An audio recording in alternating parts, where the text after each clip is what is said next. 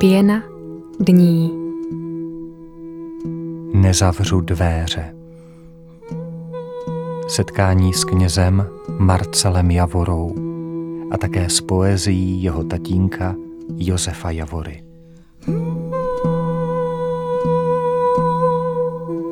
Vítá vás Jan Novotný. Pěna dní. Tak já se jmenuji Marcel Javora, pocházím tady z Brna ze Židenic, je mi nějakých padesát sedm let, je to možný.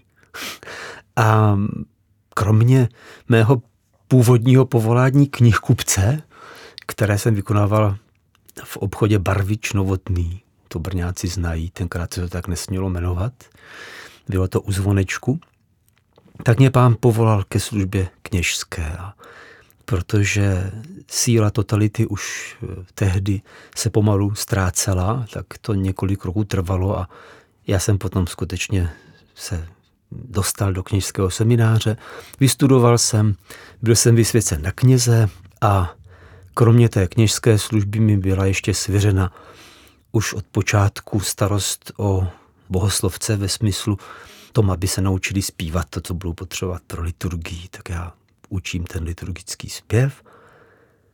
dvacet sedm let. No a teď jsem v Brně v Komíně. Já jsem prošel různé farnosti a je zajímavé, že teď jsem se dostal zpátky do před osmi lety, tedy do svého rodného města, do Brna. A znovu jsem se naučil zžívat s námi Brňáky a, a se vším, co nese velké město sebou. Takže ano, tak jsem prostě teďka městský kněz, předtím jsem byl vesnický farář, teď jsem městský. Všechno má svou krásu a já mám z té služby obrovskou radost.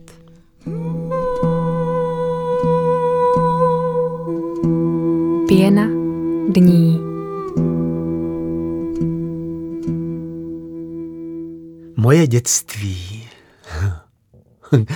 Já musím říct, že krásné. Pochopitelně to neznamená, že tam nebyly stíny, to je vždycky. Jinak bychom už byli v nebi a to ještě nejsme. Ale moje dětství bylo krásné. Zejména to dětství do školní docházky, poněvadž jsem byl s maminkou doma. Ona vydělávala tím, že pletla na pletacím stroji takový úpletový šaty nebo svetry. Tenkrát ty úpletové šaty se nosily hodně v šedesátých a počátkem sedmdesátých let. A prostě bylo to takové dětství opravdu chráněné. Můj starší brácha, o dva roky starší, už chodil do školy. My jsme ho s maminkou vždycky čekali u okna a on měl v zimě takový kožíšek a maminka vždycky říkala, podívej se, už se medvídek batolí. Já jsem říkal bráchovi medvídek a jim se to líbilo. A, a tak. Potom jsem tedy začal chodit do školy a tam to byl problém, protože ve druhé třídě jsem měl paní učitelku, předesílám, nebudu říkat, jak se jmenovala, ale všechno jsem jí odpustil už dávno a moc krát jsem za ní sloužil mši svatou. Jsem se dozvěděl, že už zemřela. A jí strašně vadilo moje angažmá v náboženství, že tady se chodím do náboženství. A byl to natolik velký pro ní problém, protože jsem byl jediný ze třídy pravděpodobně a jí to kazilo profil, tak mě začala dělat velký peklo. Já jsem tenkrát tomu samozřejmě nerozuměl, byl jsem ve druhé třídě, ale jenom jsem nechápal, proč je na mě taková. Jsem třeba byl u tabule, já jsem to věděl, ale už jsem pak nebyl schopen říct, protože ono to tak dovedlo vyšponovat. A bylo to tak zlé, že tatínek s maminkou museli zasáhnout a dostat mě na jinou školu, což tenkrát nebylo snadné za totality. Takže mě přihlásili pobytem k dědečkovi, ten bydlel kousek jinde, no a tak jsem začal chodit na jinou školu. Ale to sebevědomí už jsem nezískal zpátky, co mě bylo vzato. Takže základní škola, bylo to pro mě tak těžké, že jsem to vytěsnil, že si téměř nepamatuju, co se v té škole dělo. Čili v tomto smyslu to teda snadné nebylo v dětství. Ale zase o to krásnější to bylo doma, protože tam skutečně jsme se měli a máme stále rádi. A ten život v těch domácích hodinách a dnech a víkendech, ten byl skutečně krásný. Zvláště potom, když se narodil náš mladší brácha, Michal, to mě bylo sedm let, tak to zase potom jsem se mu věnoval, dělal jsem mu ochránce a společníka v Lotrovinách. Prostě bylo to krásný. Takže moje dětství trvalo asi do patnácti let v tomto smyslu a potom to bylo přerušeno odchodem na střední školu do Luhačovic a tím se otevřela další kapitola mého života.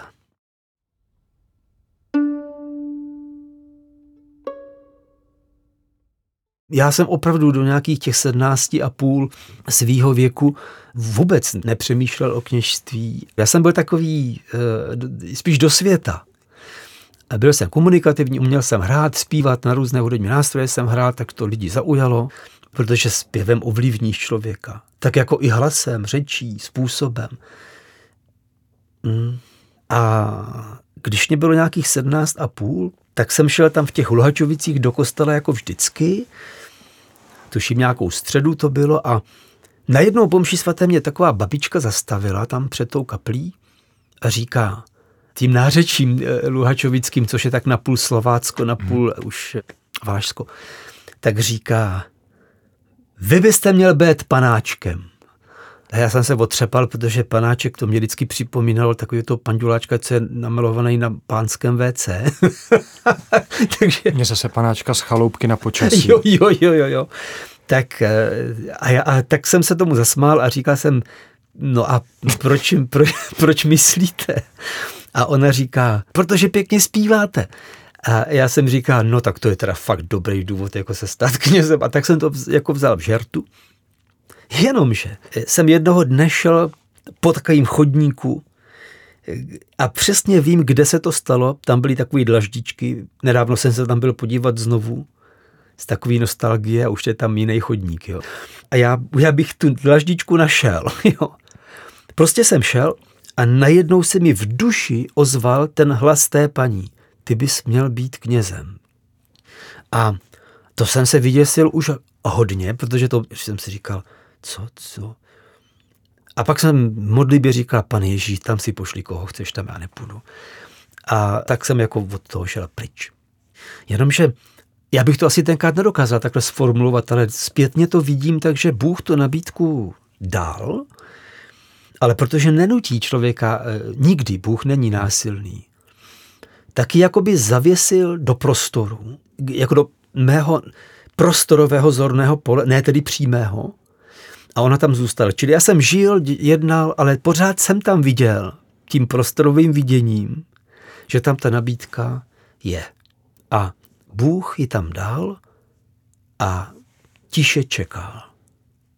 No a já potom jsem byl u jedné svátosti smíření a při té zpovědi mně došlo, že Ježíšovi moje hříšnost nevadí. Protože já jsem si myslel, že knězem se může stát jenom člověk, který snad ani žádný hřích nemá. Což je samozřejmě nesmysl. To už by nebyl člověk, nebo byl by to nebešťan.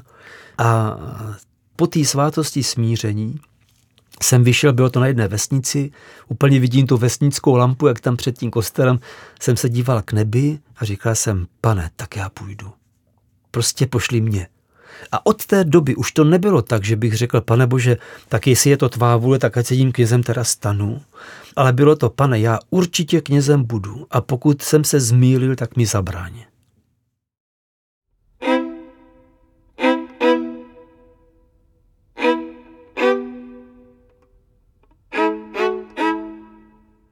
Moji spolubratři bohoslovci procházeli různými pochybnostmi. A tak jsme o tom spolu mluvívali, tak jsme byli jsme kamarádi a když někdo měl depku z toho, že prostě na něho přišla pochybnost, tak třeba přišel, tak jsme spolu takhle mluvili. A mně to bylo divný, říkal jsem si, nejsem já nějaký jako zabejčenej, nebo nejsem nějaký divný, že to nemám. A tak jsem z toho byl špatný, že jsem jednou šel do kaple, tam jsem se schoulil na motor od varhan, na kůru skovaný, úplně by na mě nebylo vidět, takovým okenním oblouku. A tam jsem si schválně vyrobil, aspoň v mysli, tu pochybnost. Řekl jsem prostě, co kdyby Bůh nebyl. A teď jsem pozoroval sám sebe, co by to se mnou udělalo. Tak jsem si představil, jsem tam v kapli, jsme tam bohoslovství kapli, teďka přijde pan rektor a řekne, pánové, musím teď vám něco důležitého říct. Vy jste se nechtě účastnili takového sociologického experimentu. My jsme chtěli zjistit, co všechno je člověk schopen obětovat pro dobrý ideál. Experiment skončil, můžete jít domů, pán Bůh není. A teď jsem pozoroval, co by to se mnou dělalo. A já jsem si uvědomil, že kdyby Bůh nebyl, tak by to byla taková obrovská vyrvaná díra v mém srdci, že by to nikdo nikdy nezaplnil. Že bych do té díry se snažil nacpat všechno možné, tak bych si všechno snažil koupit. Snažil... A tohle to lidé dělají. Protože když vyženou Boha ze svého srdce, tak tam zbyde díra. A co dělá díra? Hlad. A jak to chceš nasytit? No zacpat to. Jenomže ta díra je nekonečná, protože Bůh je nekonečný. A když zmizí nekonečný Bůh, tak máš v sobě nekonečnou díru, což znamená nekonečný hlad. Nikdy to nenasytíš. Já jsem si uvědomil, že bych nikdy nebyl nasycen, kdyby Bůh nebyl. Tak jsem si potom takhle vydechl a říkal jsem, Pane Bože, já jsem tak šťastný, že seš.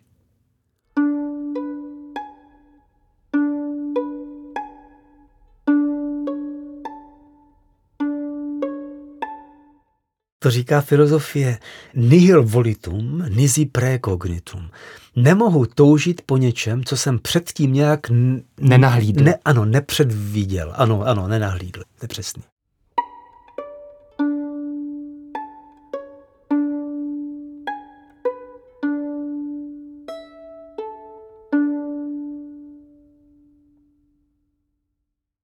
Vyrovnanost, když přijde, tak většinou přichází ve vrcholu života. Ale v životě přijít k této vyrovnanosti, to znamená k vyrovnanosti s údělem svým, se svým způsobem života, s nemocí, s omezeními, s limity, i se smrtí, která nevyhnutelně musí přijít, tohle, když se podaří, tak to je smířenost. A musím jako kněz teda říct, že někdy se mi to podaří zahlédnout u lidí, kteří odcházejí na věčnost. Zejména u těch, které jsem třeba dlouho znal. A proč to neříct? I ten můj tatínek, který vlastně nemohl vědět, že zemře, poněvadž to bylo při poměrně banální operaci. On měl ucpané, ucpanou cévu v noze a velice ho to bolelo. Tatínek uměl snášet bolest, ale když už tatínek řekl, že ho to bolí, tak to muselo být brutální. A skutečně tak byl jsem u něho v nemocnici v pondělí, zaopatřil jsem ho svátostmi, ale viděl jsem, že mu není do řeči, že ho to velice bolí a že byl z toho takový sklíčený. Přišel jsem ve středu, to byla popeleční středa, den, kdy on zemřel a ještě před tou operací, měl hodinu před operací, tak jsem mu ještě donesl eucharistii, než jsem pak odjel sloužit do své farnosti a najednou tatínek byl úplně jiný člověk, úplně vyrovnaný. A já říkám, tati, dobrý. A on říká, Marceli, ještě v pondělí to bylo těžký, ale dneska už to nesu. To nesu, to je ta vyrovnanost. Vyrovnanost to není borectví, ani lamželezovství. Vyrovnanost je přijetí, nesení. Máš všelaký těžkosti života, všelaký křížek. A Ježíš nám to předpověděl. A já to všechno můžu buď to vláčet za sebou, jak v tom filmu Misie, to brnění v té síti, jak tam nesl ten čerstvě obrácený bývalý voják a teď se to od té kořeny zadrhává. A nebo to mohu uchopit, nadhodit si to na rameno a nést, což je teda snazší, než to za sebou táhat. No ale říkej to člověku, že to je mnohem rozumnější to vzít a nadhodit si to na to rameno a nést. Ale to je vítězství, to je vyrovnanost. Pěna dní. Setkání s knězem Marcelem Javorou a také s poezií jeho tatínka Josefa Javory. Stále. Započaté končí nedokončeno. Snad nikdy nedokončím to, co je započato. Venku je tma, ještě nerozsvítím. Domyslet toužím, co domyslet nelze. Stále jen zdi, stále. Stále jen stmívání, stále. Stále jen touha po úplném. Stále, stále, stále.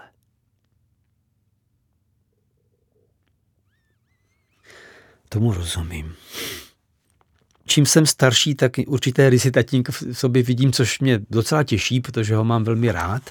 A říkám to v prezentu, poněvadž on je na věčnosti a já se s ním znova uvidím.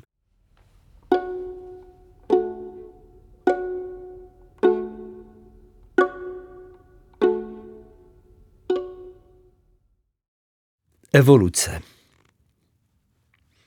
Skrze tajemství mě naplňuješ touhou. Skrze poznání mne činíš šťastným.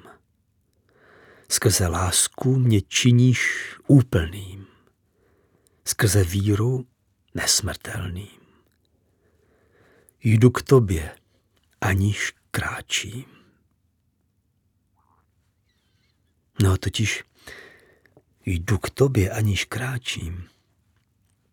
Tohle do mě asi tatínek vložil. Já bych to nedokázal tak dřív nějak jako vidět, ale musela být do mě nějak vložena ta myšlenka toho vědomí, toho, že když to pánu dovolím, tak jsem ke spáse tažen, jsem nesen.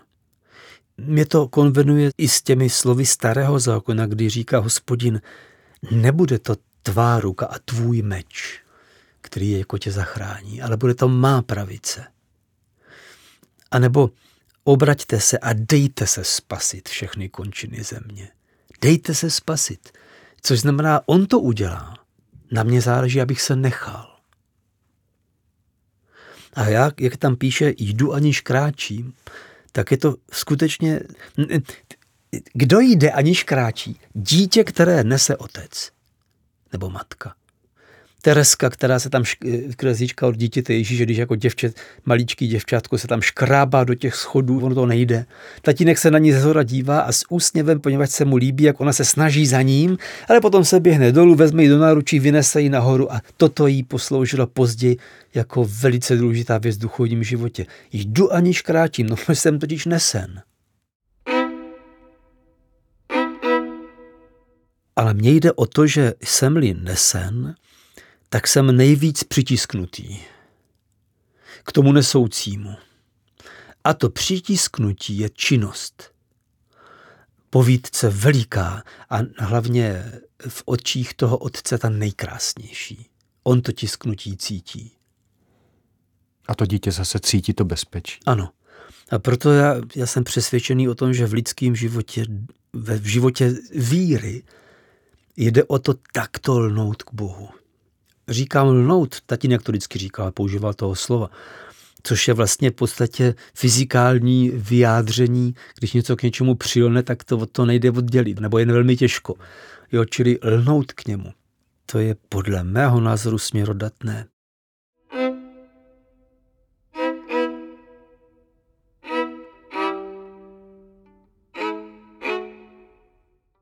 Jak potom by se změnil svět takovému člověku, kdyby uslyšel to vlastně neustálé volání Boží, já tě mám rád. A dokonce já tě mám rád tak, jak seš.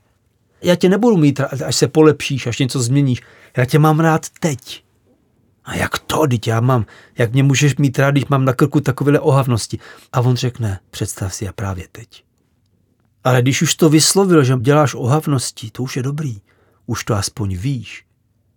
A můžeš třeba požádat o odpuštění. Já nevím, ale myslím si, že to milují tě, kdyby, já nevím, jestli to někdo někde řekl, ale já si to myslím, že kdyby Bible měla pusu, tedy kdyby ta kniha, ta kniha knih měla rty, měla rty tak by říkala, milují tě, milují tě, milují tě. To je, to je výpověď písma svatého ze strany Boha vůči nám.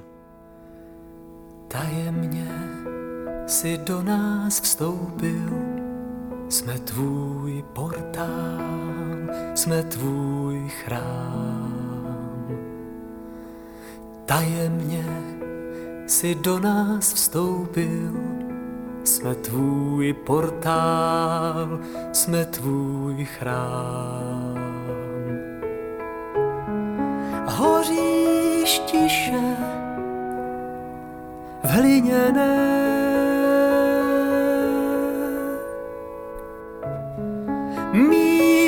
srdce kamenné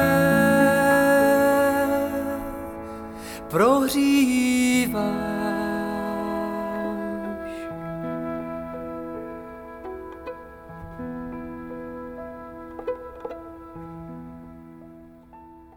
To slovo je nekonečné, protože v podstatě ty nikdy nemůžeš domyslet, v jakých ještě situacích budeš, kde ti to slovo bude svítit.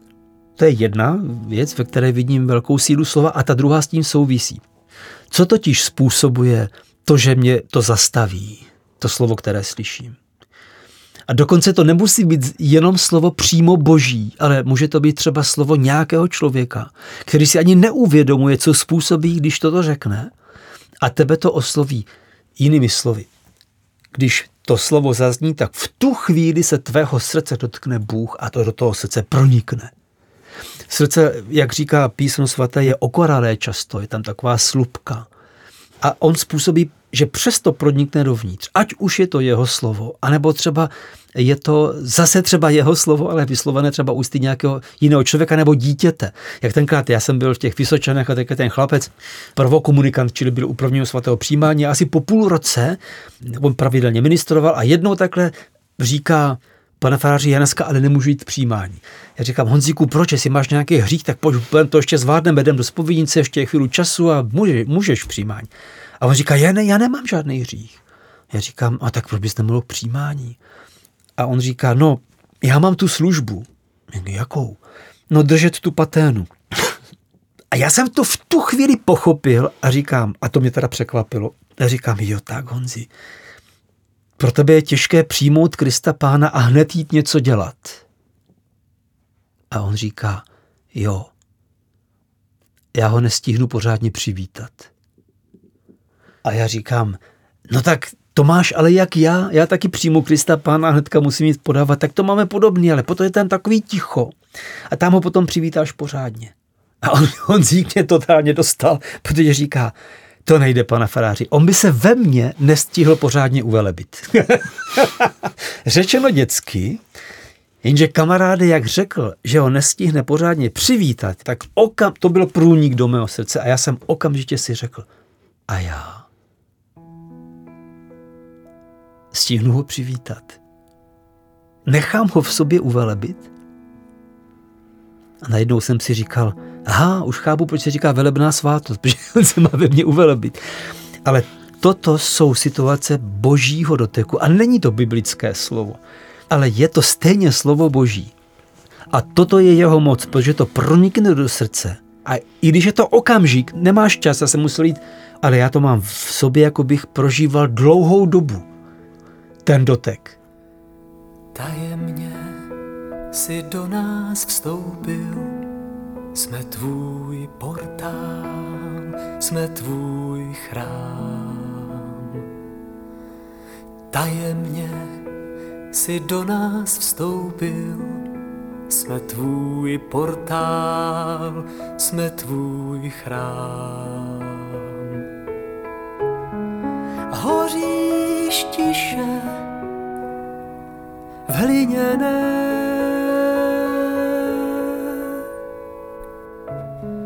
mí se srdce kamenné, prohříváš.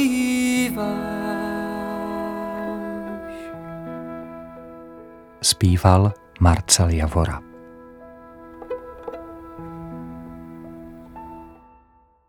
Přečtu to, ale úplně tomu nerozumím. Dobře. Úměry. Čím víc tě mám, tím víc mi chybíš. A tato přímá úměra je dělitelná už jenom svobodou. A přece, čím víc mi chybíš, tím méně tě ztrácím. A tato nepřímá úměra je dělitelná jen láskou.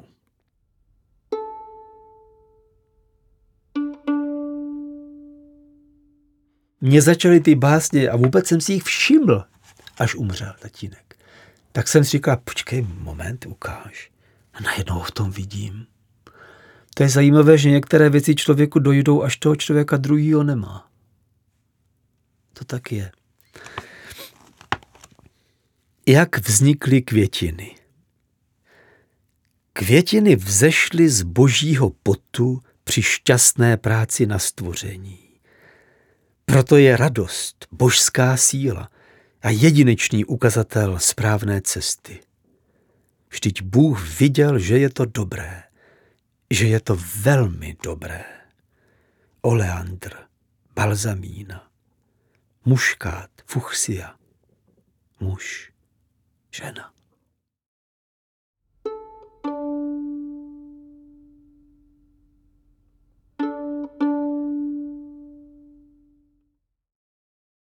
Těžko by bylo pro mě recitovat Nezavřu dveře, ačkoliv jich mi nejbližší. Marceli, já tě o to poprosím. Dobře. Přečtí. Dobře, ona, ona mě provází, je pro mě, já jsem říkal, promiň. Aspoň budu mít památku. Toto, to bych jako knihu bez teda fakt dělat neměl. A, ale to dá té knížce příběh. To, že... to jo, promiň, ale máš pravdu. Nezavřu dveře. Nezavřu dveře. Ne, nikdy nezavřu dveře.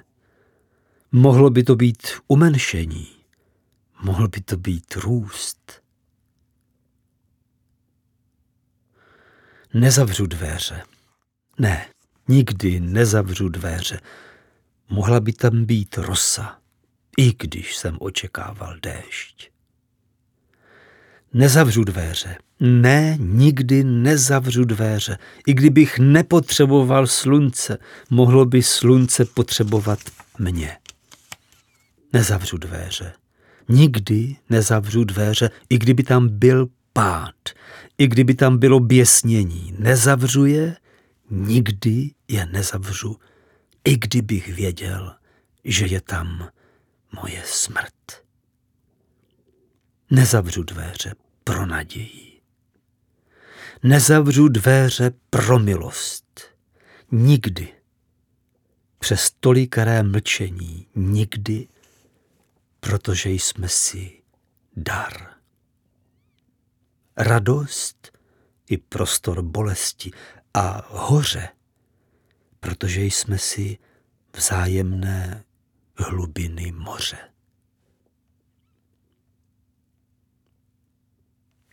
Nejkrásnější na tom je, že ta báseň je o manželství a přitom úplně stejně se dá aplikovat na vztah s Bohem. Protože, ale vždyť Bůh to přece tolikrát, je toho plný Starý zákon, i kniha Zjevení, Nový zákon, neustále manželství používá proto, abychom pochopili, jakou lásku k nám má Bůh. Prostě my jsme nevěsta pro svýho beránka. Ta báseň je mi blízká, protože já v tom vidím vztah svých rodičů i se všemi těžkostmi, které oni nesli, a i svoje prožívání vztahu s Bohem.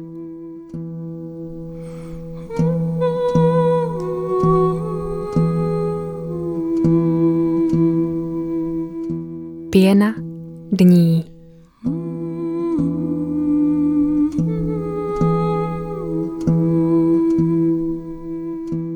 Nezavřu dveře. Setkání s knězem Marcelem Javorou a také s poezií jeho tatínka Josefa Javory. Děkuje Jan Novotný.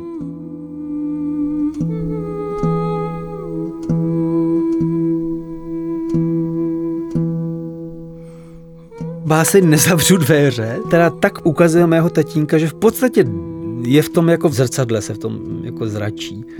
V tom Nezavřu dveře, protože a on dokonce opravdu i fyzicky, když jsme byli doma, vždycky nechal ty dveře do pokoje otevřený a my, tati, prostě proč to nezavřeš? A on říká, ty ne, to nemůžem, to ne, prostě neměla zavřený dveře. Pěna dní.